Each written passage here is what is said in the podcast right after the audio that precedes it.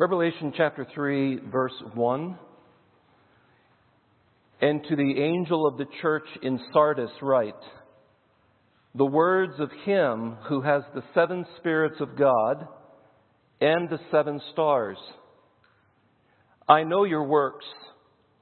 You have the reputation of being alive, but you are dead. Wake up and strengthen what remains and is about to die, for I have not found your works complete in the sight of my God.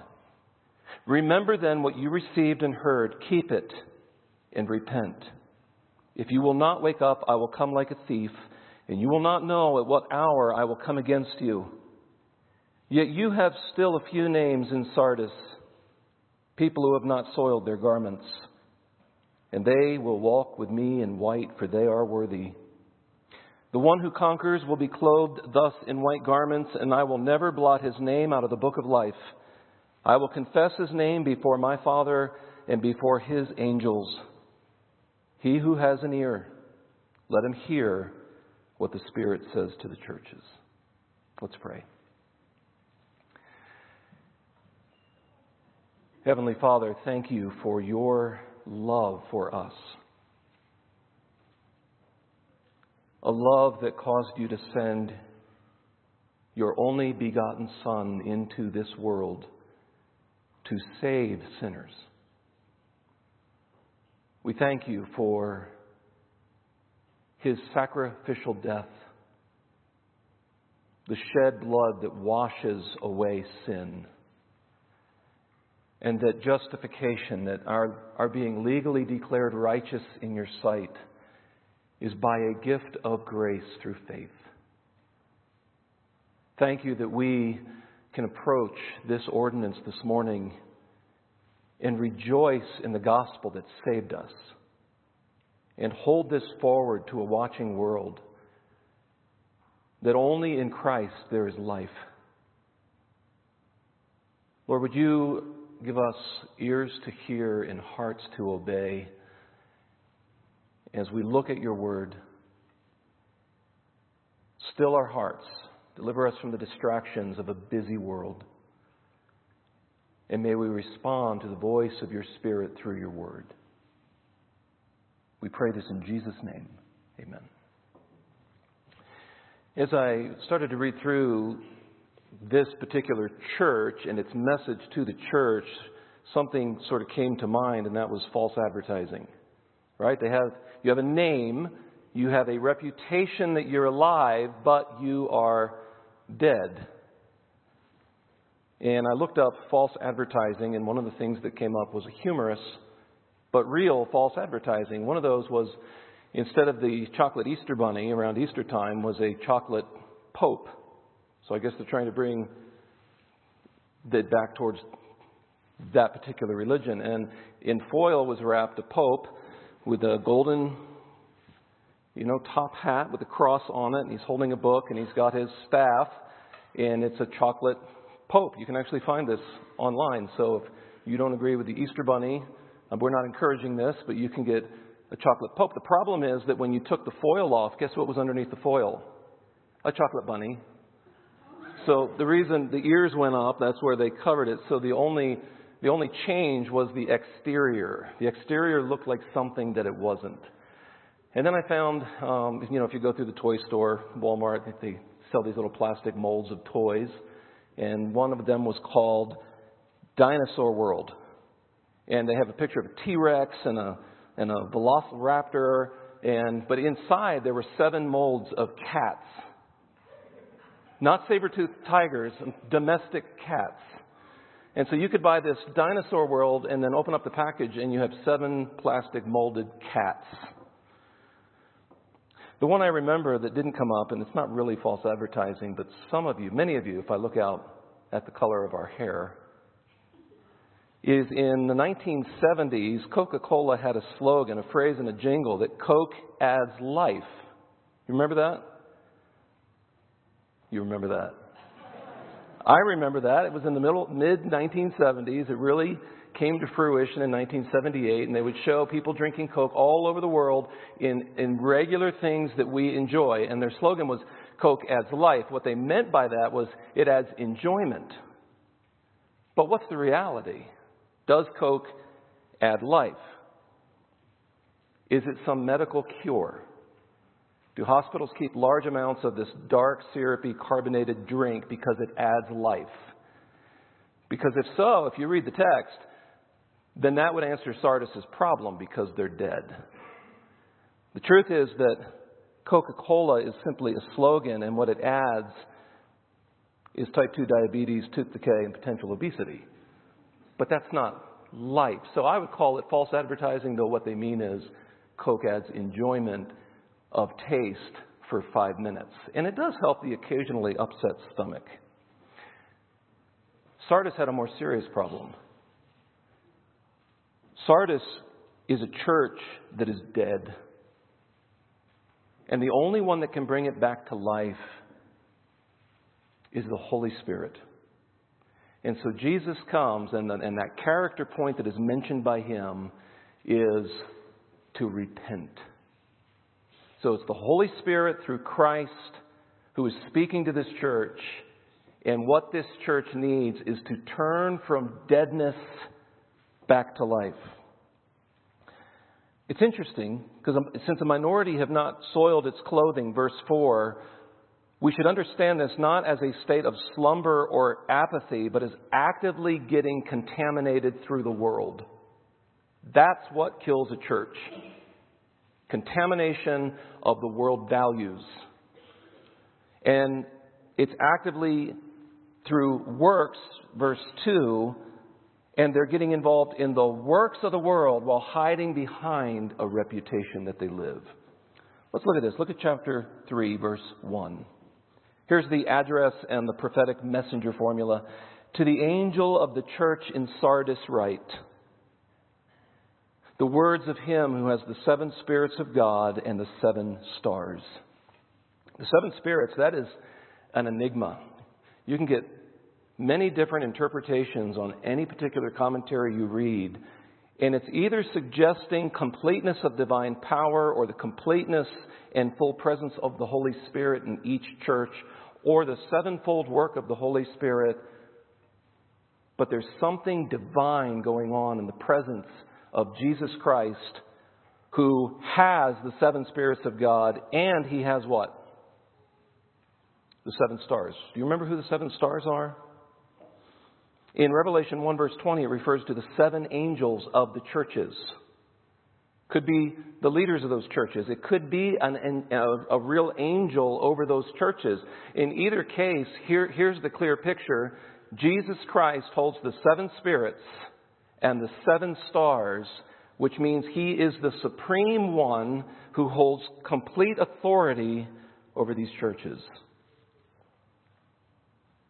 That means this Highlands is Christ's, not ours. He is the head. Without the head, there is no life. There may be a reputation of life. There may be the appearance of life, but without Christ, the Supreme One, as head being honored and gloried, there is no life. And as we saw with the church at Ephesus, if we fail to honor Him, obey Him, if we fail to repent, He can put the lampstand out. Look at the body of the letter. What becomes apparent if you've been, if you've been tracking with us through all the different messages, usually Jesus will come along and he'll, he'll highlight a strength of a church. He'll be like, I know your works. You're doing this well, right? But I have this against you. He doesn't do that with Sardis. Notice the latter part of verse 1. In the place of their works, what they're doing right, he says this I know your works. And what he knows about them in completeness, in his sovereignty, is this you have the reputation, you have the name of being alive but you are dead. They claim the Christian name life, but they're actually lifeless. Their past deeds may have given them a reputation for being alive, activity, or programs, or some kind of history that they sunk their roots down into, and they're hiding behind that and they are accommodating to the pagan environment around them. And Jesus comes with, those, with that divine gaze and he says, I know you. I know your works. You have a name for being alive, but you are dead. It's interesting that just outside of Sardis was a famous necropolis. We would call it a cemetery. And in it were buried dead kings, well known kings, and it became a type of worship. And what is sad is that the church at Sardis resembled the cemetery more than it resembled a life giving, light bearing gathering of Christ following people. It basically was a morgue with a steeple. If they wanted to live, they had to listen. So look at, look at verse 2. Here's the solution. What is the response to a dead condition? Five imperatives are given, five commands. Just mark them, I'll read them. Wake up. That's the first one. And strengthen what remains and is about to die. That is the second one. For I have not found your works complete in the sight of my God. Here's the third one. Remember then what you received and heard. Fourth, keep it. And fifth, repent. The church, like the city, is about to lose itself. If you know anything about the history of Sardis, uh, there was there was a military outpost, or really a military um, security that was built on top of these cliffs, 1,500 feet high cliffs, and people that went in there felt extremely secure. And one time, uh, one of the leaders, uh, Croesus, felt secure enough that he went out and attacked Cyrus and the Persians.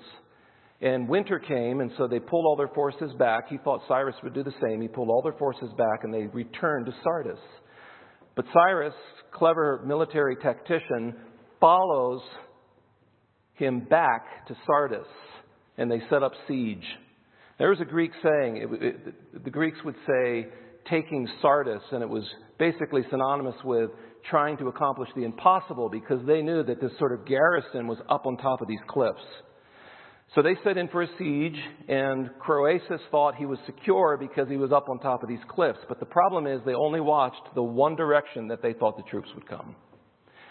In early special forces, some of Cyrus's men scaled the seemingly impregnable cliffs, snuck in where there were no sentries, opened up the gate, and they were defeated.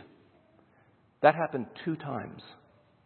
Now, if you look at these commands, it's almost as though the city of Sardis, an ancient city who was living in the past, Jesus comes to them and uses some imagery that they would understand. Because wake up, we would say, be watchful. We are looking this way for an enemy. And over the walls sneaks the subtle serpent. And over the wall, he whispers into our ears discontentment. And over the wall, he encourages gossip and slander and divisiveness. And, and all of a sudden, the city falls. So Jesus says, Wake up. Be watchful. Show yourself watchful. Be vigilant.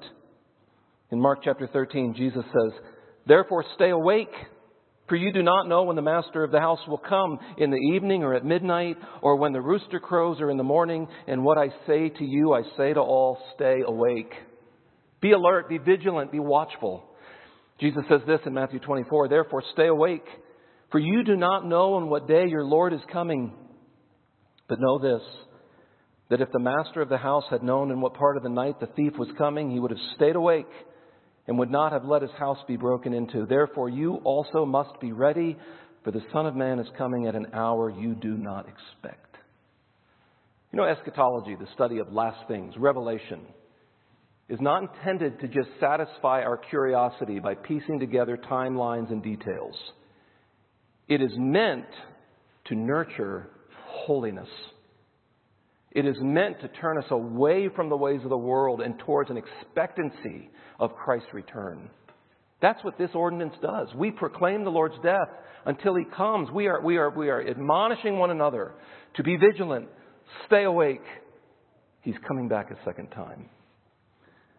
The second command is strengthen what remains. There was a minority that evidenced life, and even they were about to die, he says. Jesus' divine gaze found them incomplete, so his order comes with urgency. Wake up, strengthen what remains. The final three commands, we're moving through this quickly. The final three commands actually flow out of their incomplete works. So he's going to say, Wake up, right? Be vigilant. Strengthen what remains, for I have found your works incomplete. And now he's going to speak into that incompleteness. Here's the solution for incomplete works. And we're going to talk about that at the end. In what ways could our works as a church be incomplete in the sight of God? So be thinking about that. But here's the solution the final three commands remember, keep it, repent. Remember, call to mind. And there are two verbs that indicate the two ways these truths came to them. They received it, and that's the reception of truth, or the reception of the gospel, or the reception of the apostles' doctrine the, re- the reception of core doctrine, the reception of a gospel that transforms a heart and leads to holy living. You received it. You know it. Now call it to mind.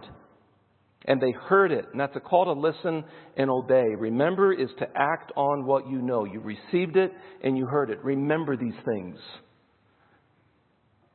So we remember this morning in Romans 12 that we are not to be conformed to this world. We need to remember that as a church. We are not to be pressed into the mold of worldly values and base living. Remember that. Remember what James 4 4 says. When he says, You adulterers and adulteresses, do you not know that friendship with the world is enmity with God? Remember those things. When Jesus says, If you love me, you will keep my commandments. Remember those things. Keep it. Call it to mind, then guard it and obey it and repent because when we remember the teachings of Christ, right, and this is part of the Great Commission, you go and you baptize, you make disciples, and you teach them everything that Christ has taught. And when it's necessary, we turn our life around, we change, and we head the other direction. That's what repentance is.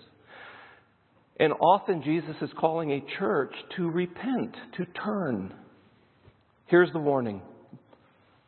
Look at verse 3. Remember who's speaking? Jesus is speaking.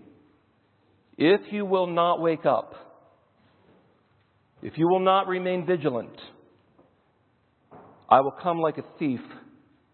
And perhaps under inspiration, John was led to use that phrase because of what happened to Sardis two times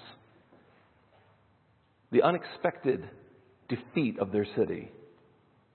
If you will not wake up, I will come like a thief, and you will not know at what hour I will come against you. Unexpectedly. This church may have thought they were safe. They may have thought they had fooled everyone that they are alive when in fact they are dead. When you walk through the foyer, there's the stench of decomposition and there's those little pockets of death. But Jesus knows their works. Often the disciples, the apostles, and the early Christians would call to mind Jesus in, in the form of coming like a thief, coming unexpectedly. Let me read one of those to you. Peter in 2 Peter 3:10 says, "But the day of the Lord will come like a thief, and then the heavens will pass away with a roar, and the heavenly bodies will be burned up and dissolved, and the earth and the works that are done on it will be exposed." You know it's a grace.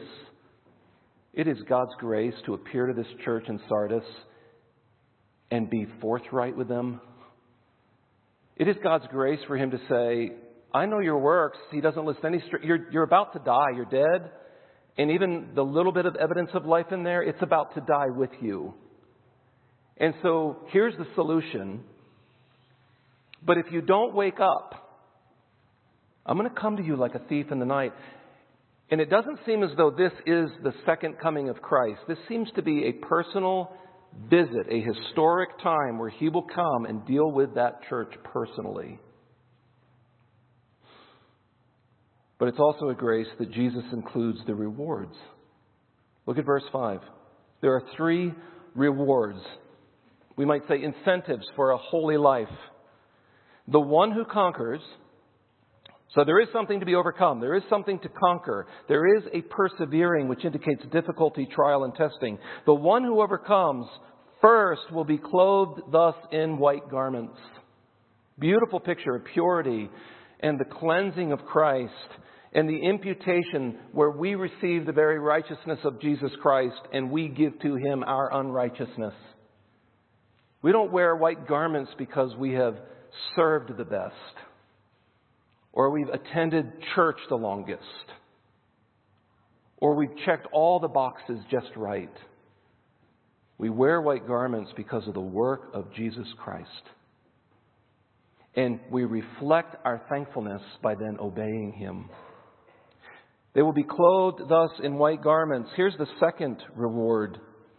And I will never blot his name out of the book of life. That's a fearful statement if you think about it. There's this ledger, and there are names in this ledger. Is your name in that ledger? The idea of a divine ledger is first mentioned in the Old Testament in Exodus 32, where Moses prays. He's interceding for the people, and he says that if God will not forgive the sin of the people, then he himself wants to be blotted out. He says this of the book you have written. It's also used in Psalm, in Daniel. See, in the Old Testament, there was a book of life that was a register for all those who held citizenship in the, in the theocratic community of Israel. They were actually entered in. There are, there are historical data, and I think in Athens records it the, the, the, most, that when a criminal was found guilty and he was about to be executed, what they would do right before he died is they would remove his name. There would be an erasure of that person's name because of the shame of the character of that person, that he is no longer a citizen. We no longer identify with him. The book of life appears five other times in Revelation. Let me read one of those five references because it indicates that in this book are contained all the names of believers written before the foundation of the world. Let me just read. Quote, Revelation 13:8, been written before the foundation of the world in the book of life of the Lamb who was slain. So before the foundation of the world, there are names entered into a book. And God already knew before He created the world and He placed Adam and Eve in the garden that the Lamb would be slain. So when you go to doubt God or His goodness or or you enter into this sort of crisis that if God if God knew that, that humanity would plunge into sin, why did he go ahead and create the world anyway? You need to know this and rest in the sovereignty of the king that he was never taken by surprise. And he already prepared a way for salvation. And the lamb was already slain before the foundation of the earth. That would be a historic reality. Here's the third incentive. By the way, there are other books. We'll get to those in Revelation 20 books that record the sins of unbelievers on the basis of which they will be judged. So you've got all these, these different books that bring meaning to the urgency of righteous living. The third is, I will confess his name before my Father and before his angels. Just think, just, just stop. There's a picture of Joshua the high priest. This is in Zechariah where he he goes and he appears before the Lord, and Satan accuses him. And he's there in filthy garments. And it's a beautiful picture because one comes alongside and puts new garments on him. Not because of anything that Joshua had done, but because it was a divine move to clothe him in righteousness. Do you know what, folks? Even if you just look at the last week, Satan doesn't have to lie about you to condemn you right now. I mean, unless you live perfect for the last seven days. And I don't and I don't preach the doctrine of sinless perfectionism. So Satan doesn't have to lie about you to condemn you. He doesn't have to lie about me. All he has to do is tell the truth about me. He has to tell the truth about my motives, about my choices, about my reactions, about I mean, just a whole list. He, he, can, he can tell the truth and condemn me. But the truth is that when we are in Christ, I have the righteousness of Christ. And when God looks down upon me, he sees the sinlessness of the slain, slain Lamb of God. Because without the shedding of blood, there is no forgiveness of sin. And when you place your faith in Him, the object of your faith being Jesus Christ, He washes and cleanses and puts on new garments. And I will confess his name before my Father and before his angels. So when the adversary comes and condemns and accuses, Jesus Christ, the Son, confesses you before the Father. He stands in your behalf, which means this you're safe. It's going to be okay. And then Jesus said this in Matthew 10:32, "So everyone who acknowledges me before men, I will also acknowledge before my Father who is in heaven. But whoever denies me before men, I also will deny before my Father who is in heaven." Then he ends with a characteristic call to listen. Look at verse 6. He who has an ear, let him hear what the Spirit says to the churches. Churches, plural, not just Sardis it's for every church, it's for us. And so in the New Testament, every passage on the return of Christ, every passage on the second coming of Christ makes the point of living life from the perspective of accountability to God. That's what eschatology does. It causes us not to just live here and make sensual choices now, expedient choices now. It forces us to look forward and to walk by faith and to allow eschatology to bring forth and nurture a holy walk with our Lord. So, as we approach the ordinance of communion, let me ask three questions that I'll, I'll develop each one, just by way of examination and preparation before we lift the emblems of Christ's death and shed blood to our lips. Are we vigilant for early warning signs when a church is losing its life? Are we watchful to be sure that we are not blind to early warning signs of death? Galatians 5, Paul puts forward a list, and he says, The works of the flesh are evident sexual immorality.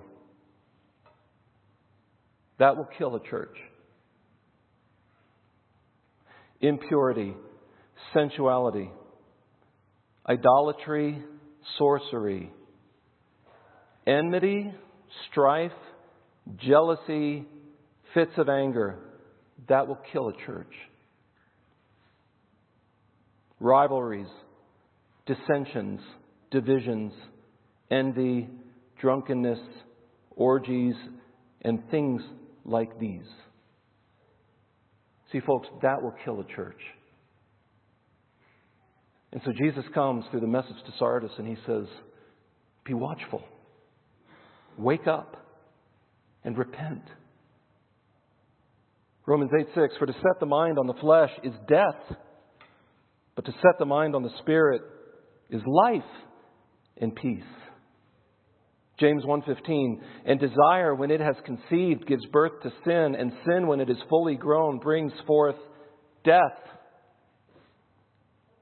But the gospel gives hope. Listen to what Paul says in Romans 8 for the law of the spirit of life has set you free in Christ Jesus from the law of sin and death. Are you free in Christ this morning? Then walk in line with your calling. Are we vigilant for early warning signs when a church is losing its life? Secondly, in what ways might our works as a church be incomplete in the sight of God? In what ways might our works, this is what he told the church at Sardis, In what ways might our works be incomplete in the sight of God? Just a few sub questions. How are we doing in helping the weak and faint hearted? Encourage the faint hearted, Paul says in 1 Corinthians or 1 Thessalonians 5. Help the weak. Be patient with them all. How are we doing in helping the hurting and the abused? How are we doing with that? Have we turned a blind eye because it's time consuming and messy? And we'd rather be liked than be an agent of change? Have we sided with those who have the most money or influence because we're governed by fear and we're intimidated and we're mildly bullied because in our hearts we're greedy? Oh, no, no, we got to be very careful. Mm, we, mm. Well, over here, a child is being forgotten or a wife is overlooked and victimized. James 2, my brothers. Show no partiality as you hold the faith in our Lord Jesus Christ, the Lord of glory. For if a man wearing a gold ring and fine clothing comes into your assembly, and a poor man in shabby clothing also comes in, and if you pay attention to the one who wears the fine clothing and say, You sit here in a good place, while you say to the poor man, You stand over there, or sit down at my feet, have you not then made distinctions among yourselves and become judges with evil thoughts? Partiality will kill a church. Are we willing to do right and be unpopular? All these questions come down to a single question Do we cherish Christ more than our friends? Do we cherish Christ more than money? Do we cherish Christ more than popularity? Do we cherish Christ more than comfort? Will we choose Christ with offense or, we will, or will we choose to compromise in order to avoid conflict? And the last question, which is more of a statement. The word name, if you've looked at this passage, if you've looked at this series of verses, runs like a thread throughout this passage. You have a name, a reputation. You have a name that you're alive, but you're what? You're dead. You have a few names there that give evidence of life, but even they're the minority because of your corrupt influence. Even that minority is about to die. I will not blot your name out of the book of life. So, by design, this word name sort of leaps out at us and arrests us. The church had a name, but it was a lie. There are a few names, but they're about to die. Christ will not erase a redeemed person's name from the book of life. And if name represents our identity in Christ or our Christ like character, right? I am in Christ. I am a Christian then what does this mean in terms of the nature of Christian commitment? So if I profess Christ's name, but I go out in Walmart get in a scuffle and knock a guy to the floor because I'm angry, what has that done to the name of Christ? By the way, I didn't do that. It was Target. No.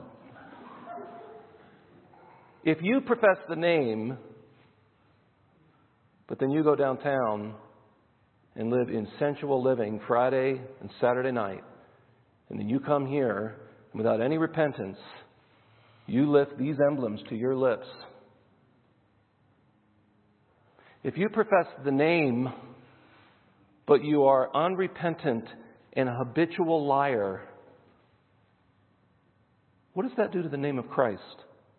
Paul says this in 2 Timothy The Lord knows those who are his, and let everyone who names the name of the Lord depart from iniquity. Here's how we do that. Sound doctrine, including church discipline, needs to be aggressively revived in Christ Church. This is how a church grows in the love and the holiness of God by healthy teaching, by instruction. Pure living needs to be aggressively revived. True and sincere holiness, moral purity, right living, pure thoughts, holiness from the inside out, not simply putting on nice garments and saying, Look at me. True, pure, moral living. and the propagation of the gospel needs to be revived. We have a large budget, nice clothes, nice building, ministry activity, the appearance of life. But are we loving God supremely? Are we proving that by loving each other? And are we making disciples? And I am encouraged. This is a very firm, maybe even a negative tone, but I am very encouraged by what the Lord is doing in our midst. I believe there is life, but I believe there is a clarion call for us to remain vigilant so that we're all looking this direction, and without knowing it, the enemy slips over the wall, starts whispering lies into our ears. We start tolerating sin, we start accommodating with the world, and before we know it, we have a name that we are alive, but we're dead. So repent. That's a gift of grace to repent. And be encouraged with Christ's promises. You will walk with him. You will be clothed in white garments. Your name is in the book of life, and Christ will confess you before the Father. Let's pray.